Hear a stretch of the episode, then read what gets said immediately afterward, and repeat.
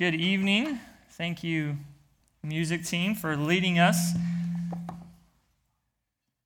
My name is Wes Conjure. I know some of y'all out there know me. Some of y'all have no idea who this guy is up here, so I just want to quickly introduce myself. Um, for the last two years or so, I've been over on the other side of Middle Earth, as we like to call it. Uh, over there with the little hobbits, you know, you'll see them out there playing gaga ball and playing basketball or trying to play basketball, some of them. And let's not tell any of them that I'm over here teaching college group because I won't tell you what they call you, but just to let you know, it starts with an M and ends with Ordor. And if you're a Lord of the Rings fan, you know what, you know what I'm talking about. Uh, Mordor is what they call it over here, but I don't think y'all are like that at all. I think that y'all are amazing people, and I'm grateful for the opportunity to come and teach y'all God's Word. I just finished up uh, three years in seminary, the master's seminary, and now serve here as a pastoral assistant at the church. And then my beautiful wife, I like to embarrass her, she's back there at the back, Sarah. So, anyway, it's a joy and a privilege to be here. We have a lot to cover. We're going to be in Second Chronicles. As you can see, we're continuing our study in the Roots 66 series.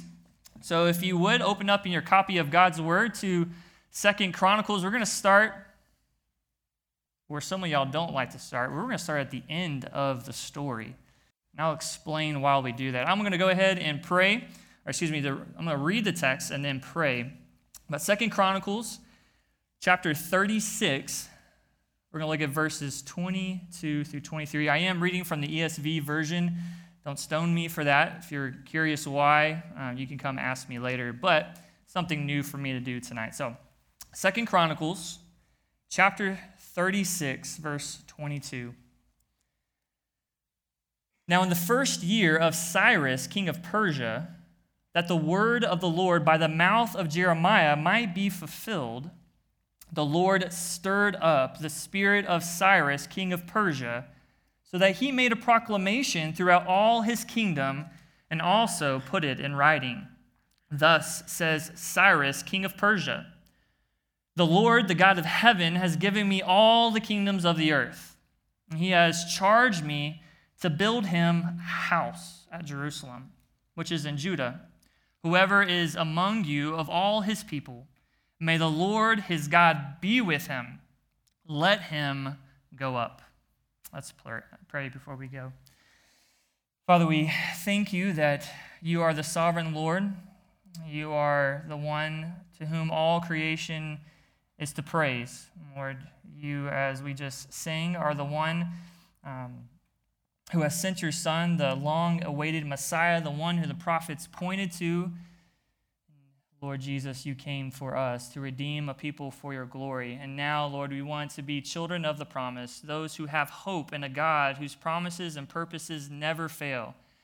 And Lord, we want to run our, our race well. We want to sing your glories. Lord, we want to do the work and the labor you've given to us. And Lord, how are we going to do that? Oh, Lord, we see it in your word. As you teach us, as you grow us, as you make us to be more like Christ, help us to learn from the book of Chronicles, First and Second Chronicles, Lord, of what you would have us to do and to be and to follow after you well. We give you all the glory tonight. Amen. I have a question to get us going tonight. Um, when you are going through difficult times, when you know life just seems to hit rock bottom, as you turn to the scriptures, I just want you to think what are passages that come to your mind that give you hope? What are some verses that you turn to to give you hope, to spark a sense of hope in your faith? Some of them that immediately come to my mind are Lamentations 3 22 through 25, Romans 8 28, 2 Corinthians 4 16 through 18. These and many other verses are, are those that I turn to over and over again to give me hope. Maybe one of yours was on this list, or maybe you had you know, others that I didn't name here. But when you think of going to God's Word to find hope, does your mind turn to the book of Chronicles? Probably not, right? And in fact, that might be one of the last places that, that you would ever turn to, one of the last places that you would even think of for finding hope. Like Chronicles. I mean, I mean, there's nothing in Chronicles but Chronicles, right? Genealogies, just information about Levites and priests and sacrifices and this temple thing and, and this guy and these kings. And there's nothing I can go to in Chronicles to give me hope, right? Well, I'm glad you said that because as you you know peer into the depths of God's indescribable riches here both in 1st and in 2nd Chronicles, what you behold is a treasure trove of hope. As Tom Schreiner writes, he says, quote, Chronicles is fundamentally a book of hope. You see, the, the aim, the, the message, the theme of 1st through 2nd Chronicles is that God restores hope. He restores hope to returning exiles, and He restores hope for you today. If you're taking notes, which I hope you are, you would see here that the title of our sermon is The God Who Restores Hope. The God Who Restores Hope. Commentators and scholars have rightly noted that the book of Chronicles is one of the most neglected books in the Old Testament, if not all of Scripture. This goes all the way back to the Septuagint, that Greek translation of the Old Testament. They believed that the book was nothing better than a, a mere supplement um, something that was just thrown together to um, show us the things that were omitted. Liberal scholars have treated the book disparagingly, both First and Second Chronicles. They, they've treated it as nothing better than a second rate citizen, a, a second fiddle, if you would, to Samuel and Kings at best, or a quote, reworked, altered, and falsified volume at worst. As we turn to the church today, things don't really get much better, right? Um, we see statements like these as one writer, he called the first few chapters of First Chronicles that we went through last time as, quote, the scriptural sleeping aid of the Bible. Man, if you can't go to sleep, just pick up Chronicles and it'll put you right out.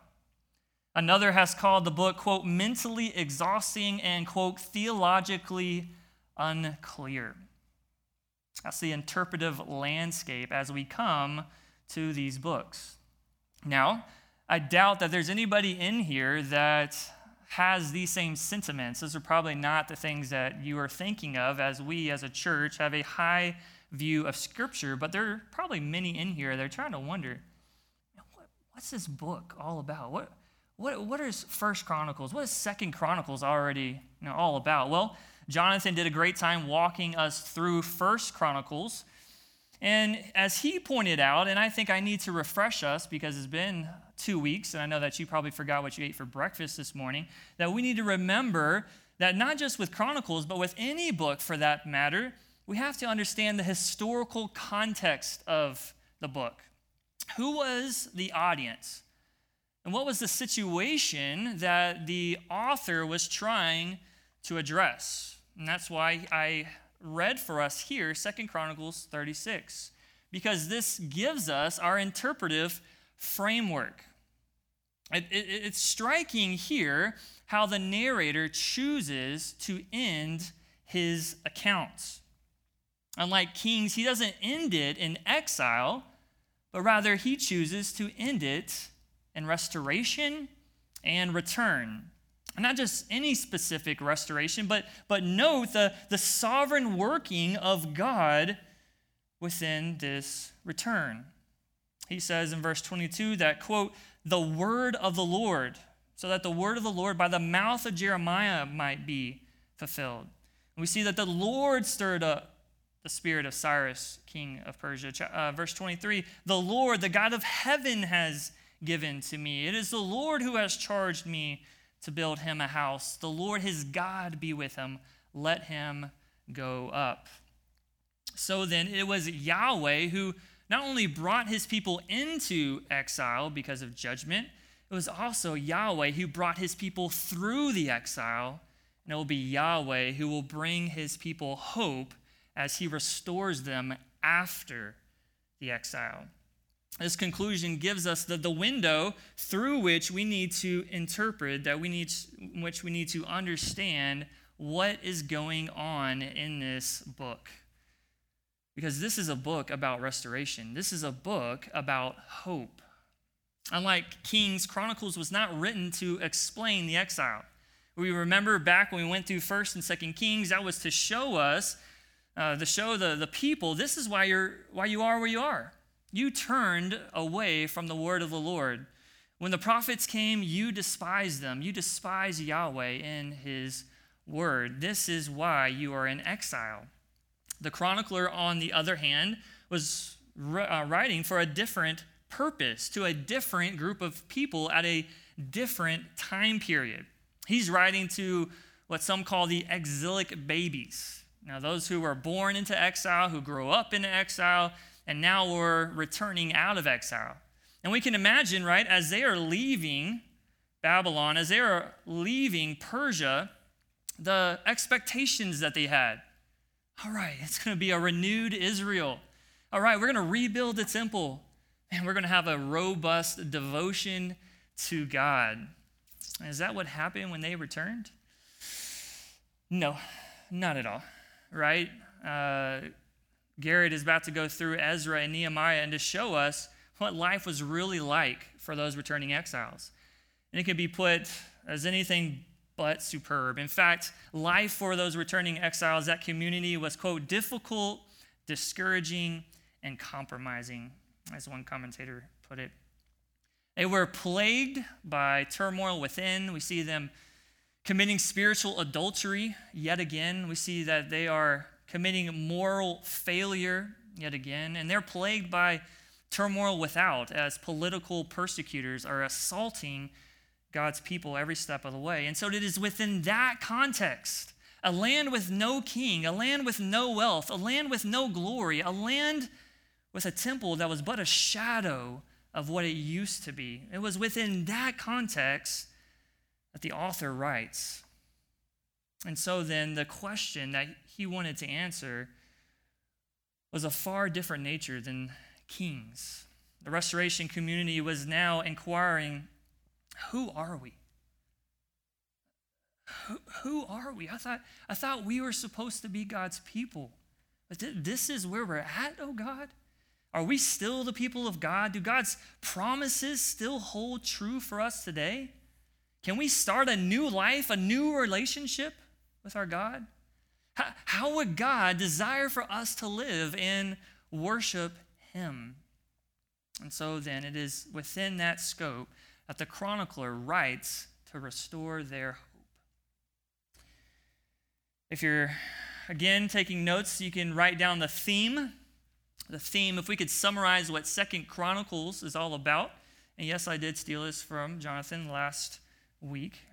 But Second Chronicles restores hope to returning exiles by showing them God's promises and his purposes have not failed. And so God wanted to give them hope through these books. And not just hope for them, right? Not just hope for those who lived 2,000 years ago. Hope for you. You're like, okay, well, well how, Wes? I want to I want, I want to have hope. How does he go about sparking my hope?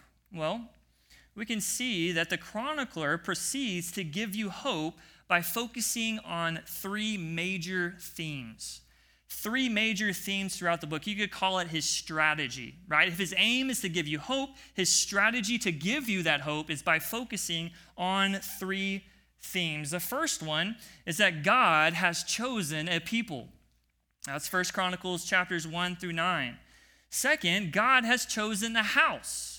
And not just any house, we see that he has chosen the house of David there in the second half of First Chronicles, and he has chosen the house of the Lord, the first nine chapters of Second Chronicles. And not only has God chosen a house, but God has chosen a response.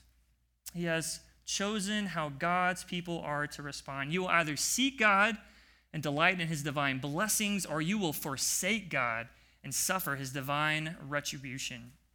And so we've already looked at the first two. We've seen that God has chosen a people.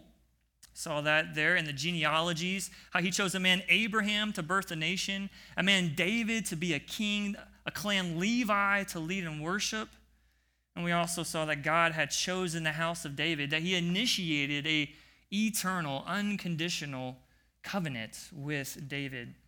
And so while the present seemed hopeless as they sat under a foreign king, is right and tell them, Take heart, Israel. Take heart. You are God's chosen people. You have a king. He is coming. God will not fail in his promises and his purposes to David and to you. So then have hope. That brings us then to Second Chronicles, right? So we've looked at First Chronicles. Second Chronicles picks up this theme of God choosing the house of the Lord. You see, in Chronicles, intertwined with the Lord building a house for David, is David building a house for the Lord. I say that all the way back in 1 Chronicles 17. That's like a, a picture of like a braided rope or a, a bracelet where these two themes are bound. They're intertwined so tightly together, you could call them interconnected. That it is while David is expressing a heart and a desire to build a house for the Lord that the Lord says, No, David, I'm going to build a house for you, an eternal house, one in which one of your sons will sit upon the throne forever and ever and ever. And as the narrative continues on, then, we see that it's notable David's reign, his life, is not much as in view as are his preparations and his plans to build the temple. In fact, we see in Chronicles a focus on the Davidic king serving in the role of a priest, serving in the role of a lead worshiper, more so than we do anywhere else in the historical narrative. And as we continue on, as you continue to look through the other kings in uh, Second Chronicles, we see each one tied to the temple. That um, they will seek God and that they will be faithful to obey the word of God. They will be faithful to worship God in the temple. They will take care of God's temple, or they will be worthless kings who will tear down, who will neglect, and who will offer profane worship outside or even within the temple. And so then the, the picture that I want to put into your mind here as, as this narrative is building from First Chronicles 17 to Second Chronicles chapter 9 is, is that of a roller coaster. Now some of y'all are like, man, I've never been on a roller coaster in my life. Other y'all are like, I love roller coasters. But when you get on the roller coaster, at the very beginning, it just slowly is moving upward and upward and, up, and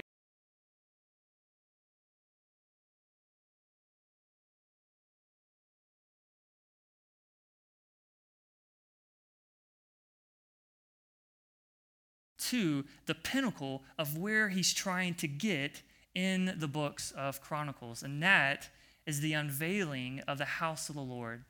So we see here God has chosen the house of the Lord. I want to look at five phases, five phases really quickly of what this unveiling of the temple looked like. First, we need to know the builder. We need to know who it was that was doing this building project. Much like David, Solomon's main purpose in the storyline centers around the temple. Right? And unlike First Kings, there's no prolonged discussion about David, uh, excuse me, about Solomon establishing his kingdom. I mean, there's no mention of him building his own house. I mean, we don't see him anywhere asserting his power over adversaries. And most striking of all, there's no reference here anywhere to David's, uh, excuse me, to, the Solomon's sin. That he is pictured as a prime example of what a godly king should look like. And the reason for that, I think, is because for the purpose of what the chronicler is trying to do, Solomon exists for one purpose and one purpose only. That's to build the temple. We can see it all the way back in 1 Chronicles 22 8 as he is specially chosen by God to build the temple. And then we see later on in 1 Chronicles 28 that he was specially commissioned by David to build the temple. In fact, it would seem that Solomon's devotion, his relationship to the Lord, is characterized by his relationship to the temple. As, as Solomon is faithful to build, he is faithful to God. He receives blessing and honor. And if he forsakes to build, he will be found unfaithful in the sight of God. And so that was Solomon, the man specially chosen and specially commissioned to build what David could not. The second phase then of this unveiling of God's house are the preparations. And we have already seen that David has done much in this regard, that David has already prepared the plans, he has organized, he has received divinely inspired blueprints, architecture. Some of y'all in here have houses, many of y'all don't. But man, wouldn't it be great if God just gave you your dream house, gave you the plans, right? That's what God does here. He gives David divinely inspired plans, just as he did for the tabernacle. But not only that, David organized officials, he organized a special free will offering. And so, so far, so good, right? David's got, uh, has given Solomon the plans, he's given him finances, he's even given him leaders to help him in building. Turn over to Second Chronicles chapter 1. We see that the preparations continue to go on. Now Solomon needs more. Uh, he needs much more in order to build the house of the Lord. And so in chapter 1, then, we see that Solomon acquires wisdom.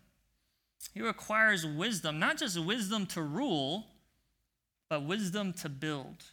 See, in chapter 1, verse 1, Solomon had established himself in his kingdom. The Lord his God was with him and made him exceedingly great. He had an established kingdom, he had unity among all Israel. And we see down in verse 7, he asked now for wisdom. Wisdom, as verse as verses go on in verse 9 and verse 10, wisdom to go out and to come in before this people so that he can govern them, so that he can rule over them justly and rightly. But not just that, look at chapter 2, verse 12. He has wisdom. Hiram, the king of Tyre, says, Blessed be the Lord God of Israel, who made heaven and earth, who has given King David, look at that, a wise son, one who has discretion and understanding, who will build a temple for the Lord and a royal palace for himself. God has given David wisdom to build, oh, excuse me, God has given Solomon wisdom to build the temple. But not only does Solomon acquire wisdom, Look back at chapter 1 and verse 14.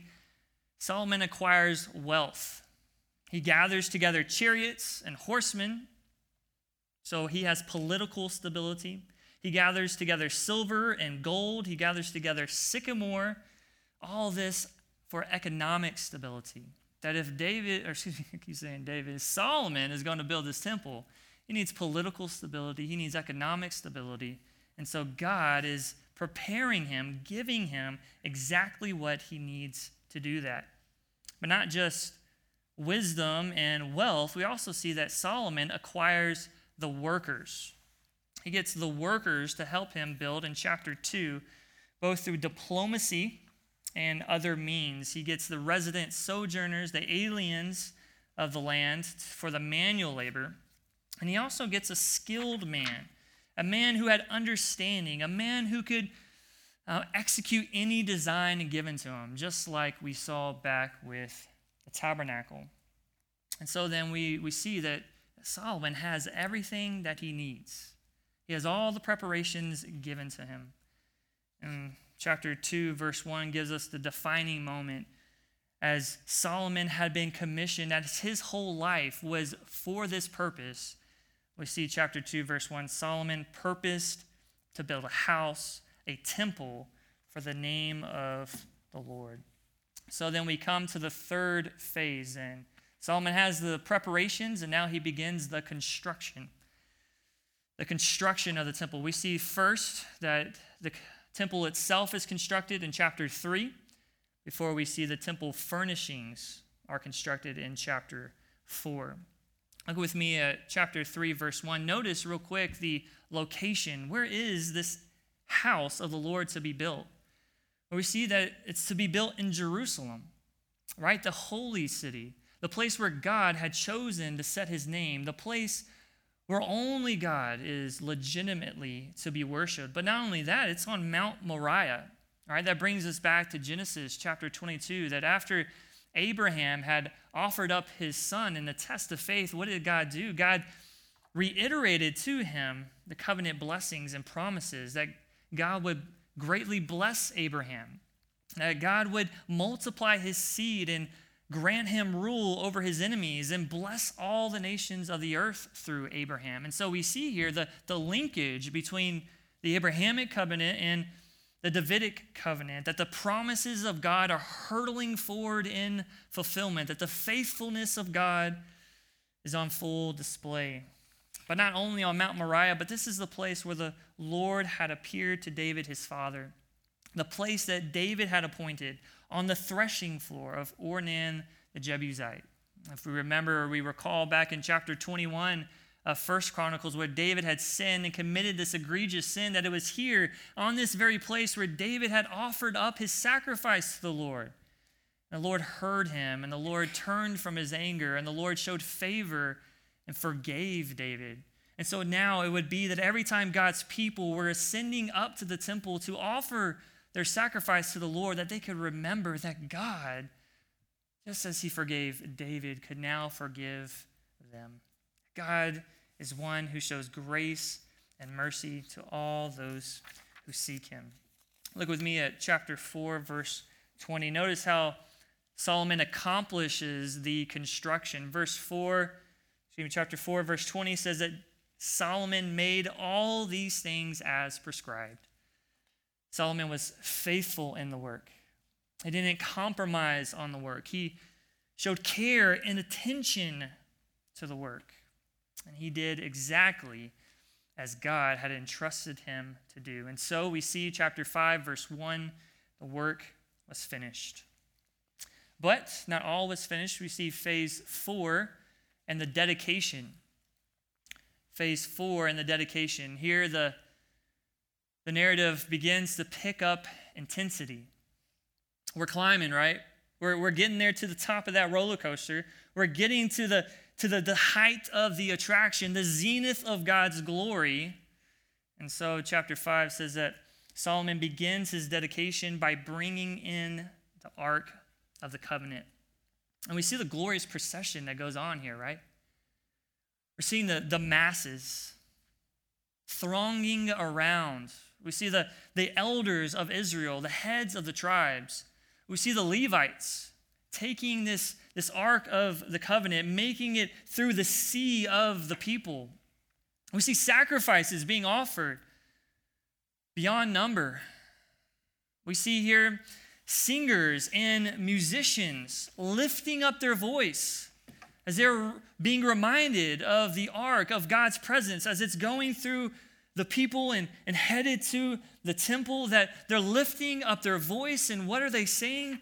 They're saying, Praise be to the Lord, for he is good, for his steadfast love endures forever. And then we see that in this glorious procession, as God is going to come down there, the house, the house of the Lord was filled with a cloud at the end of verse 13, so that the priests could not stand to minister because of the, uh, because of the cloud, for the glory of the Lord filled the house. Just as it had for the tabernacle, God's glory now filled the temple. God's cloud of glory, that, that cloud of glory that depicted his person was magnificently revealed, that, that his presence now dwelt among his people, that, that God had come down to dwell with his chosen people. And so Solomon's dedication continues in chapters 6 through chapter 7. Not only does he bring in the ark, not only does the cloud of glory come down and, and fill the temple, we see now that Solomon offers up prayer and sacrifice. And y'all have already done a great job going through Solomon's prayer, so my aim is not to go through Solomon's prayer here, but I do want to draw your attention to some special observations. Look at me right there at verse 18. And chapter 6, verse 18, that, that while the heavens, right, the, the highest of the heavens cannot contain God, much less this house contain God. Nevertheless, as we see in verse 20, this was where God had promised to set his name. that this is the place that God had prescribed to not only dwell among his people, to make his glory known among his people, but where he was to be worshiped by his people. And not only that, but as you go on, you observe over and over again, situation after situation, that God was going to be the one who is going to be not only great and transcendent, but immanent and near. As Solomon goes situation after situation to show that when the people confess their sin, God would be gracious. God would hear. God would, God would hear their cries. He would look upon their hardships. He would answer and that He would forgive. This was to be a place of daily reminder for God's people. He was there for them. He was there to be worshiped. He was there to care. He was there to love. He was there to restore his people. And so, as Solomon is lifting up this prayer, he's crying out to God. Chapter 7, verse 1 tells us that as soon as, as his prayer was finished, fire came down from heaven we see that God strikes down from heaven, just as he did with Moses, just as he did with Aaron when they offered sacrifices before the, the tabernacle in Leviticus chapter 9. God's glory appears to the people, a dazzling display of fire. All right, this fire, this awesome spectacle of God's glory. God showing the people, God reminding the people, God revealing to the people that he is their God who would accept their worship. That they were his chosen people, that David was his chosen house, that the temple was his chosen dwelling place. So now, once again, God's glory dwelt among his people. Once again, fire and cloud dwelt among his people. And so, as all the people saw, as all the people we see here in the end of verse 3, they fell to their faces and they worshiped and they gave thanks to the Lord, saying, For he is good, for his steadfast love endures forever. God is still good, right? He's still good. His steadfast love still endures forever. And, and is God, as great as this glorious display is, is God not nearer to you, believer, than he ever was to his people? Right? Are, are you not the temple of the Holy Spirit in which God himself dwells? Do you not have a closer communion with God than what Israel ever did? Do you not have immediate access to God through his Son, the Lord Jesus Christ? If you are in Christ, the answer is yes. And so, should you not to fall on your face and worship God and give him praise? He is good. He will hear. He will look on your lowly estate. He too will pardon you. This brings us to the last phase of the construction, that is the finishing touch. Right? Chapters 8 through 9 shows the finishing touches on this unveiling of God's house. Chapter 8 shows that as Solomon was faithful to build, God places the finishing touch by blessing Solomon with building projects, with wealth, with prestige among the nations. As we're going to see that divine blessing always follows obedience in Chronicles, as it does here for Solomon. Not only that, but we see in chapter 9 the temple fulfilling its purpose, right? That the place where God's glory rested, it was to operate like a magnet, drawing in the nations to a true knowledge of God. And we see that in chapter 9. As the queen of Sheba comes, she is drawn to the glory of God as she sees the splendor of Solomon, as she, she beholds his wisdom, as she sees God at work in and among his people. We see that God is doing what God had chosen Israel to do. Chapter 9 and verse 23, we see all the kings of the nations flocking to Israel to behold Israel's God. This is who Israel was to be. This is the top, right? Like we have made it now to the top of this, this roller coaster, and we and we look out and, and, and we're beholding the outstanding view, right?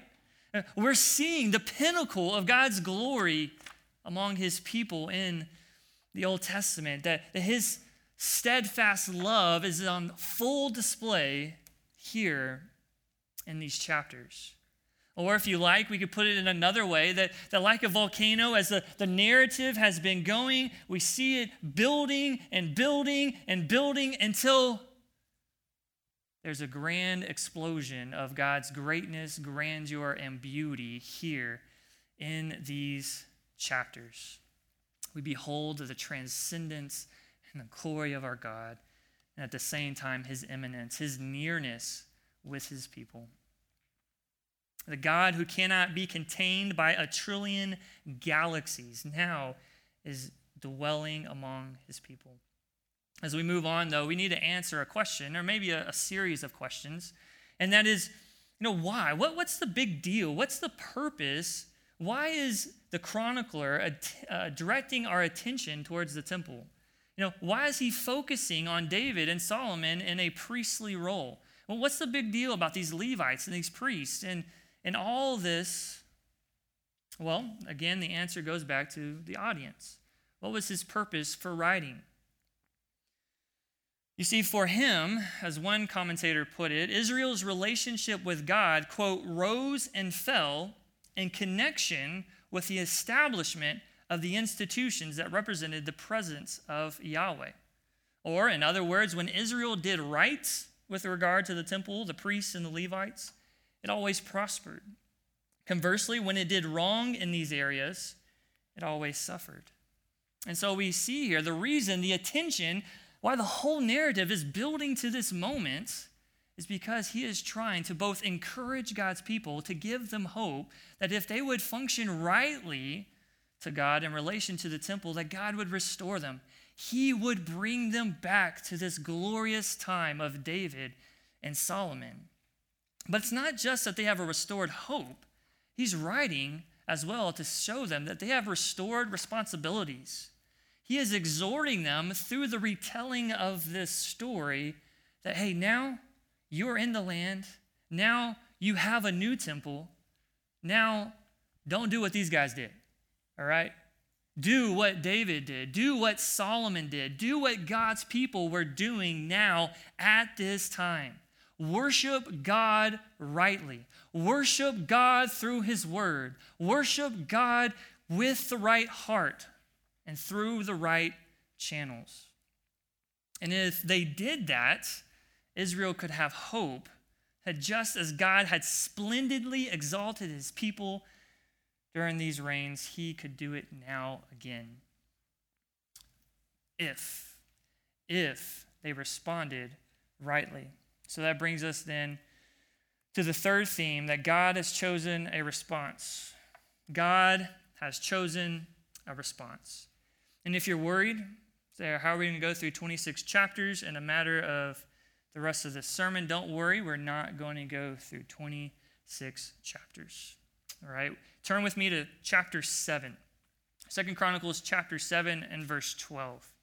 You see, if, if Second Chronicles, First and Second Chronicles, there's like a roller coaster building to the top, and they get to it, and we see the, the pinnacle of God's glory, the zenith of the ride, everything else is downhill, right? As soon as they get there, as soon as we get to the end of Solomon, they drop. And we see that the rest of Second Chronicles is nothing but an up and down roller coaster full of drops and heights, loop de loops and twists and turns as God's people are spiraling downward and downward into judgment. But it's in that that God gives them the response. That if they would respond as God has prescribed, they can have hope that God will forgive and he will restore. Look at verse 12. It says, that the Lord appeared to Solomon at night and said to him, I have heard your prayer and have chosen this place for myself as a house of sacrifice. When I shut up the heavens so that there is no rain, or command the locusts to devour the land, or send pestilence among, among my people, if my people who are called by my name humble themselves and pray and seek my face and turn from their wicked ways, then I will hear from heaven and I will forgive their sin and I will hear, or I will heal their land. Verse 19, but if you turn aside, you forsake my statutes and my commandments that I have set before you, and you go and serve other gods and worship them. Then I will pluck you up from my land that I have given you, and this house that I have consecrated for my name, I will cast out of sight, and I will make it a proverb and a byword among all the peoples. You see, it is here that God has given his people a response. You have one of two options. Either option one, you are going to seek the Lord, or option two, you're going to forsake the Lord.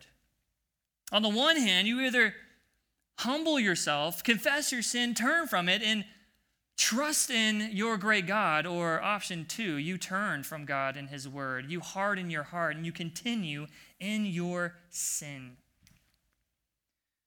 Notice what the chronicler, the narrator, is going to do throughout the rest of the story. Right? He is going to do something rather unique.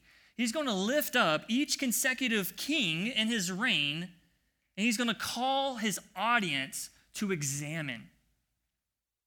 Examine them, right? Like a gift shopper. He's going to call them the, the, as a gift shopper in the store goes around the, um, the aisle and picks up an object, looks at it, examining it for marks or defects, and then puts it down to the next one. He's calling them to, look at each consecutive king throughout the book to examine them.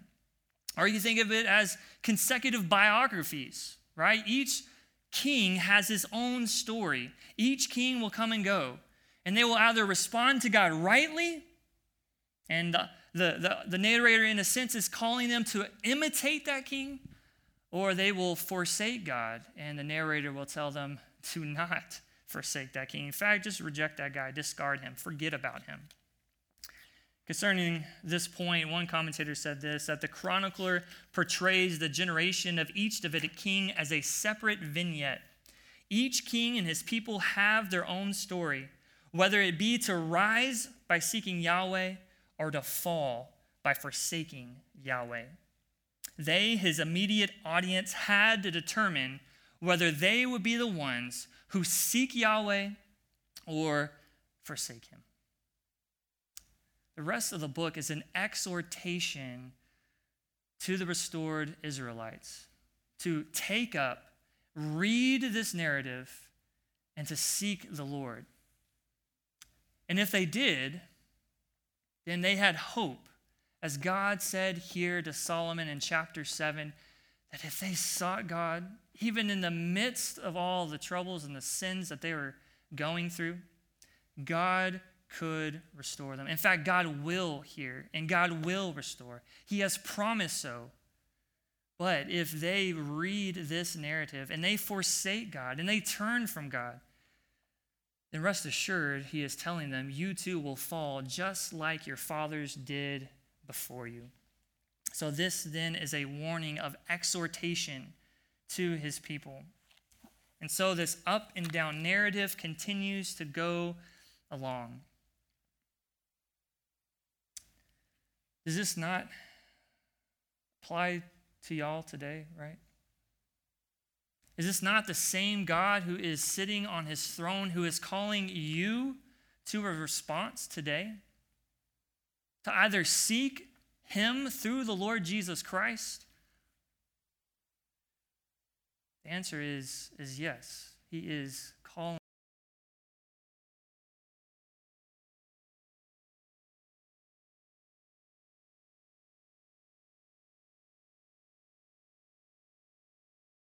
you would cry out to God, He will hear and He will forgive.